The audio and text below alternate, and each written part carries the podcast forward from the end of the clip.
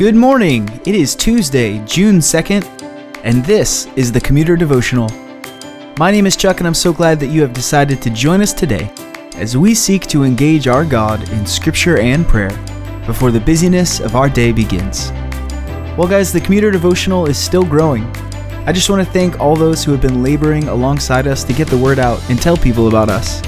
As we continue to grow, we just praise God for His faithfulness, and we plan to keep trucking on in obedience. Someone asked me yesterday if this is something that I plan on doing long term, and the answer is yes. Being in the Word every day and meditating on Scripture little by little has been just as fruitful and beneficial for me as I hope it has been for you. So let's do that now. Today we have a bit of a longer passage, so let me read it for us and pray, and then we'll dive right into it. This is Ruth chapter 1, verses 6 through 18. Then she arose with her daughters in law to return from the country of Moab, for she had heard in the fields of Moab that the Lord had visited his people and given them food. So she set out from the place where she was with her two daughters in law, and they went on the way to return to the land of Judah. But Naomi said to her two daughters in law, Go, return each of you to her mother's house May the Lord deal kindly with you, as you have dealt with the dead and with me. The Lord grant that you may find rest, each of you, in the house of her husband. Then she kissed them, and they lifted up their voices and wept. And they said to her, No, we will return with you to your people. But Naomi said, Turn back, my daughters. Why will you go with me? Have I yet sons in my womb that they may become your husbands? Turn back, my daughters, go your way, for I am too old to have a husband. If I should say that I have hope, even if I should have a husband this night and should bear sons, would you therefore wait till they were grown? Would you therefore refrain from marrying? No, my daughters, for it is exceedingly bitter to me for your sake that the hand of the Lord has gone out against me. Then they lifted up their voices and wept again. And Orpah kissed her mother in law, but Ruth clung to her. And she said, See, your sister in law has gone back to her people and to her gods. Return after your sister in law. But Ruth said, Do not urge me to leave you or to return from following you. For where you go, I will go, and where you lodge, I will lodge. Your people shall be my people, and your God, my God. Where you die, I will die, and there will I be buried. May the Lord do so to me, and more also, if anything but death parts me from you. And when Naomi saw that she was determined to go with her, she said no more. Let's pray. Our God and our Father, thank you for today.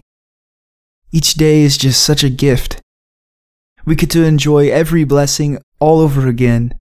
You give and you give and you give to us, and we thank you.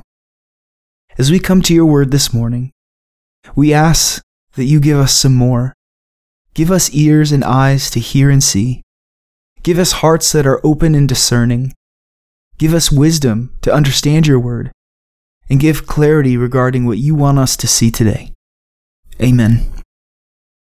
In today's passage, we get a much better picture of two of our main characters, and we really get to see the cloth from which Ruth is cut.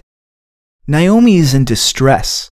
She catches word in Moab that food has returned to Judah and now she wants to return home. And as she does, she implores her young daughters in law to return back to Moab, find their husband's family, and live their lives. At first, both Orpah and Ruth decide to stay, but after Naomi's pushing and prodding, Orpah decides to return to Moab. There are two main details that I think are good for us to notice today. First, notice the language that Naomi uses to describe her situation in verses 11, 12, and 13. Turn back, my daughters. Why will you go with me? Have I yet sons in my womb that they may become your husbands? Turn back, my daughters. Go your way, for I am too old to have a husband. If I should say I have hope, even if I should say that I have a husband this night and bear sons, would you therefore wait until they were grown? Would you therefore refrain from marrying? No, my daughters, for it is exceedingly bitter to me for your sake that the hand of the Lord has gone out against me. As a reader, you feel for Naomi. She's in a rough spot. Her husband has died, her two sons have died. But, and I say this gently, there is a sense of the overly dramatic here. And we do this, don't we, when we are in crisis? We tend to be overly dramatic about our circumstances. Not to jump ahead too far, but Naomi knows about Boaz. There is hope in her situation, though she fails to remember it and instead says the hand of the Lord has gone out against her. The second thing is the obvious loyalty and friendship and love of Ruth.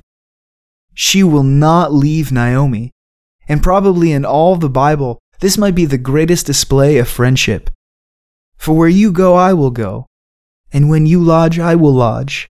Your people shall be my people, and your God my God. This is an amazing response. Remember, Ruth isn't Jewish. She's not from Bethlehem. She's not from Judah. She's a Moabite. A completely different people from a completely different nation worshiping completely different gods. But Ruth gives all of that up for the sake of Naomi. One thing that's worth acknowledging is that Ruth says, Your God will be my God. So far, what is the only thing that Ruth knows about Naomi's God? That he has gone out against her. Her being Naomi, of course, yet Ruth accepts this God as her own. Well, I'm rebuked by this passage. First, because I know that I tend to make my story more dramatic than it actually is. That's not to take away from Naomi's heartache, but it, it is to acknowledge this theme in humanity. We love to be the main character in our stories. We love to sweeten the details and overemphasize the tough parts. Let's be careful about this. The main character in our story is not us. It's God, who is working most of the time in spite of us to accomplish his purposes and will. Second, because I know when I see people who are overly dramatic about their situation and their story, I tend to avoid them and not give them the attention they're seeking.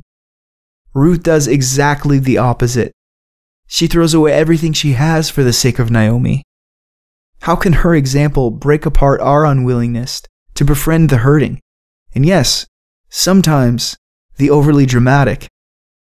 Like I said earlier, Naomi was in a tough spot, and judging by her language, she was probably hard to love. And Ruth does it anyways. Let's close in prayer. God of creation, you are breathtaking and breath giving. Who are we that we should be allowed to approach your throne and make our requests known to you? Only Jesus only through his death on the cross for us can we come and be in your presence. Who is the way, the truth, and the life, and the one by whom no one can come to the Father? Only Jesus. So as we go today, make us about only Jesus. Only Jesus as we work. Only Jesus as we sing in the shower only Jesus as we have conversations with our coworkers. Only Jesus as we buy our groceries. Only Jesus as we take from your hand every blessing that you freely give. Be with us today as we continue to meditate on Ruth. Keep our hearts from swerving away from your word, and keep us, Heavenly Father. In your Son's name we pray. Amen. Go in peace. I will see you tomorrow.